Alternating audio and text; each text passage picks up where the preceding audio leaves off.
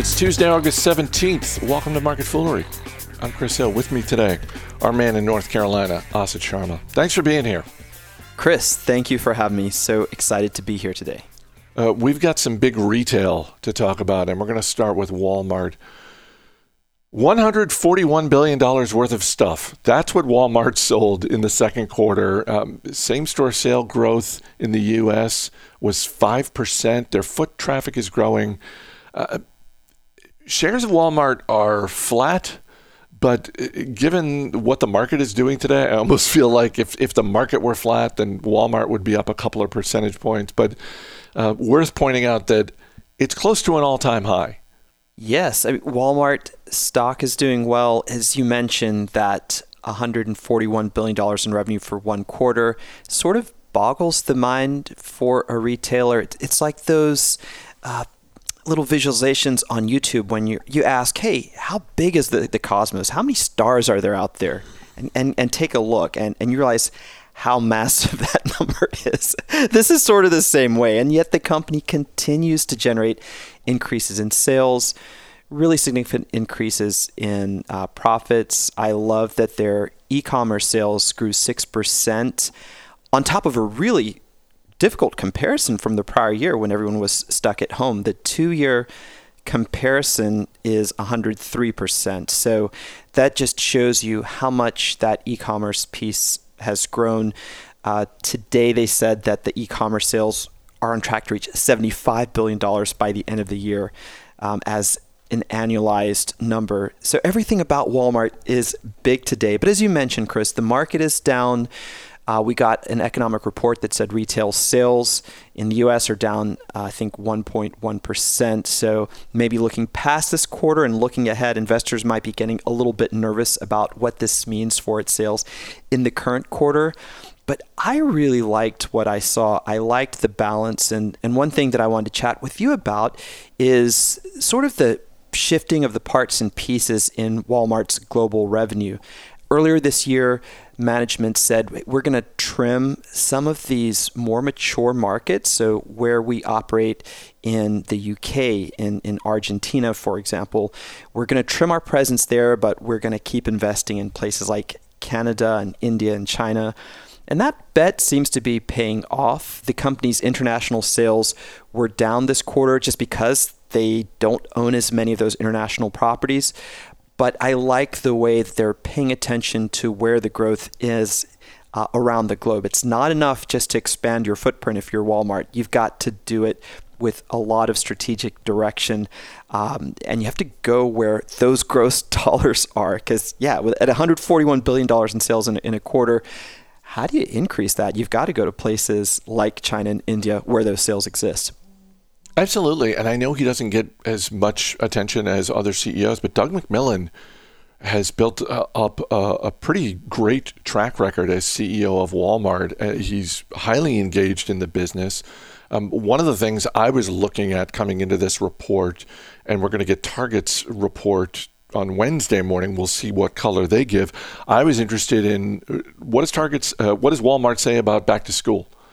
Um, because it's the second most important season for retailers. And the language we got out of management off of the call and, and uh, off of interviews this morning was they're seeing a strong start in back to school sales. Obviously, this goes on for another month or so, but um, it's pretty encouraging when the biggest retailer in the United States is, um, you know, it, it provides for me, just as a consumer, as someone who's interested in business and as someone who's interested in the market doing well in general, it provides a pretty nice ballast to the retail report that you mentioned earlier. Absolutely. The one caveat hanging over that, obviously, is the Delta variant, but Walmart is reporting that those sales are vigorous, and that is an offset to maybe a little bit of what we'll see as this late summer turns into fall in that foot traffic to stores could dip just a bit. But the message today was that despite uh, the Delta variant, they're seeing pretty strong foot traffic. I think as a society, we are learning to live with uh, COVID 19 and we are past the stage where we're going to be on total lockdowns, maybe specific localities where uh, Delta is in just is running rampant, I should say. But overall, that's a good sign if you're a Walmart investor. We're sort of learning to cope as we go along. Home Depot's second quarter profits were higher than expected. No surprise there. Average ticket, uh, which Jason Moser talked about yesterday, average ticket was up more than 11%, but we got no guidance for the full fiscal year. Same store sales were a little bit lower than Wall Street was hoping for, and shares of Home Depot down around 5 6% today. Yeah, this one is maybe uh, a little bit more of a deceleration situation when we look at the big picture. Home Depot has more exposure to Walmart, to life resuming as normal. Of course, Walmart has that big grocery component, so they've got a driver to foot traffic. What Home Depot is up against is maybe some tapering off of the do it yourself flourish that they saw during COVID. The fact that uh, so many of us were at home buying smaller ticket items. What I really liked, however, in this report is the fact that they were able to increase their retail sales per square foot appreciably by about 5% year over year to $663. So while that customer transaction dip per ticket, they had an increase in their average ticket size from 74 bucks this time last year to, to almost $82.5 this quarter. And to me, that shows some of the versatility that Home Depot is able to lean on. You and I have talked about some of the investments that they've made in the past to be able to move bigger ticket items and how Home Depot, even before COVID, was investing in its systems uh, to drive in store ordering, meaning thereby if you were shopping around in store and didn't find what you were looking for, a lot of their tech is pointed towards ease of ordering that item and having it delivered or buying it and picking it up in store later. So they've got some flexibility that they're able to push as the retail picture changes.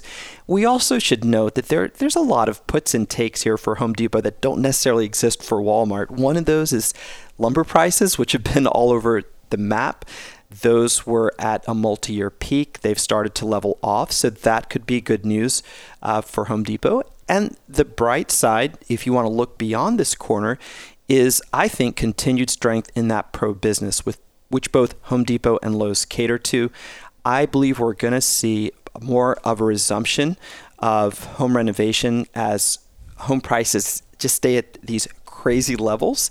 Uh, this is good news for a good part of Home Depot's business, and that can actually offset some of what they see in declining do it yourself business. I do want to say one more thing um, here, Chris, and, and get your take on this.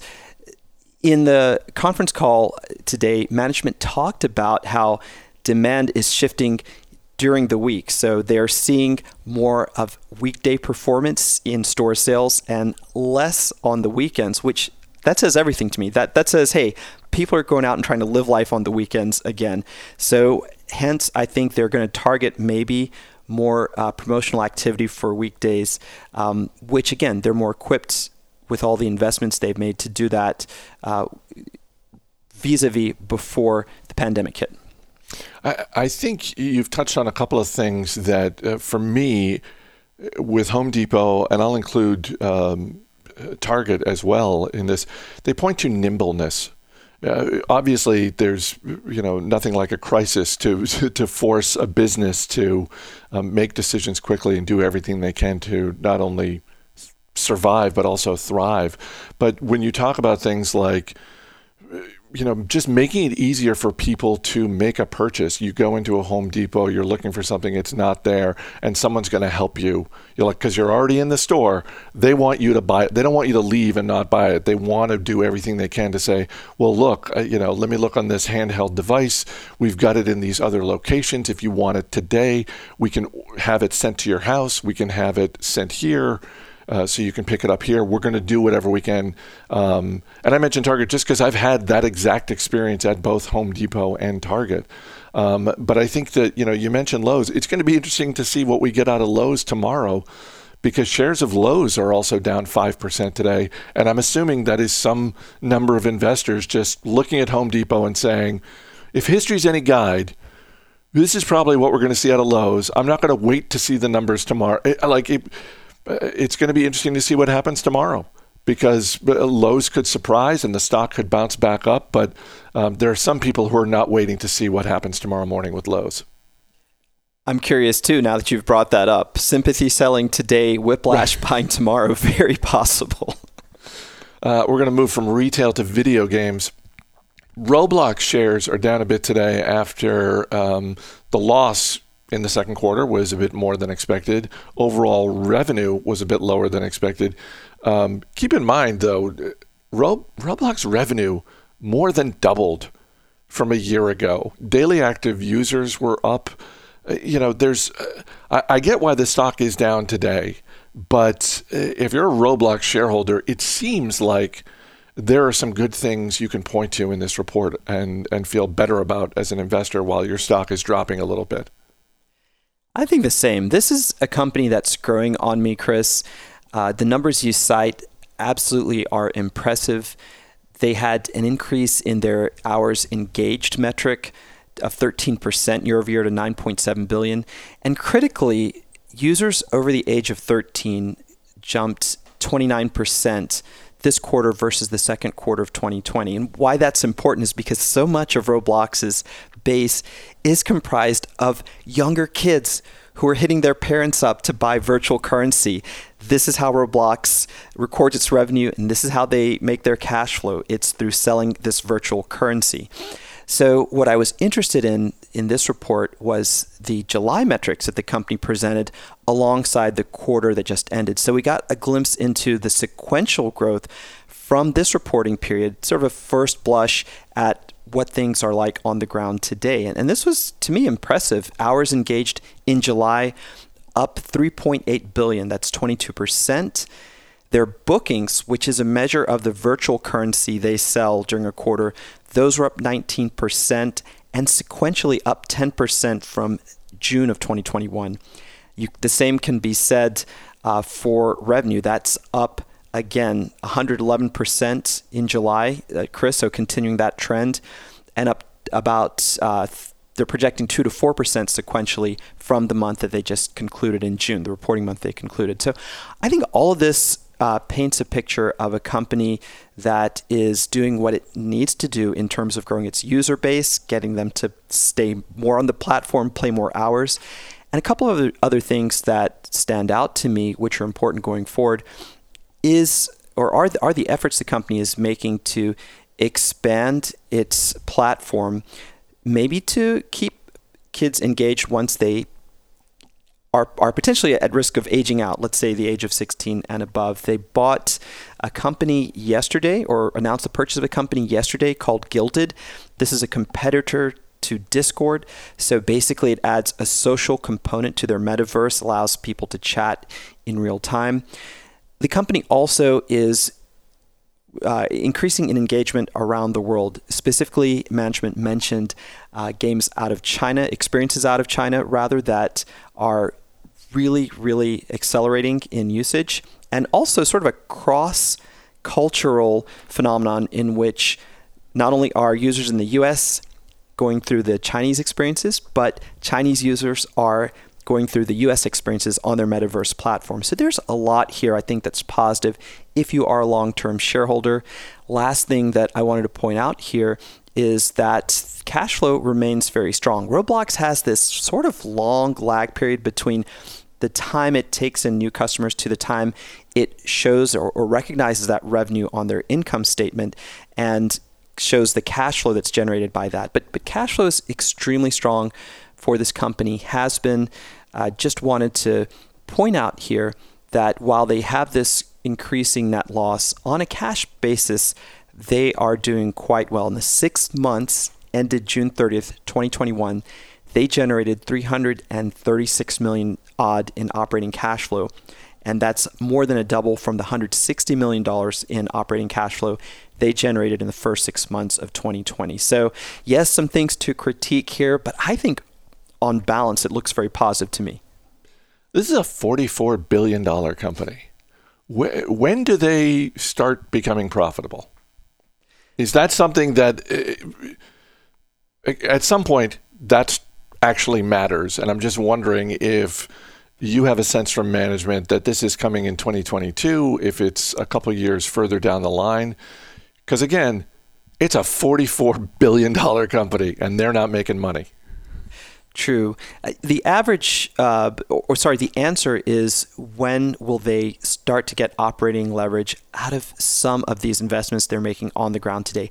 The biggest of those is research and development. That jumped from 89 million in the six months that comprised the first half of 2020 to 222 million odd in the first six months of this year. So if you're looking for profitability, it is variable. It's it is within management's hands, but I don't think they're willing to commit to a firm date. You can read these tea, tea leaves, and it's just that, Chris. What what you're pointing out, it could be a couple of years down the road before the revenue scaling plus some leveling out of these overhead expenses starts to result in uh, profit on the books. And I think what we as investors should do, although I am not personally invested in Roblox yet, if you are as investor, you should keep your eye on that cash flow and just compare the the loss each quarter to the cash flow that's generated. Eventually, one has to follow the other. So you can't have cash flow, strong cash flow increasing forever without it being reflected in the income statement in terms of profit and net income. So I think um, if I, my best guess would it, yes, it would be a, a couple of years journey from here. Asit Sharma. Great talking to you as always. Thanks so much for being here. Thank you so much, Chris. As always, people on the program may have interest in the stocks they talk about, and the Motley Fool may have formal recommendations for or against. So don't buy or sell stocks based solely on what you hear. That's going to do it for this edition of Market Foolery. The show is mixed by Dan Boyd. I'm Chris Hill. Thanks for listening. We'll see you tomorrow.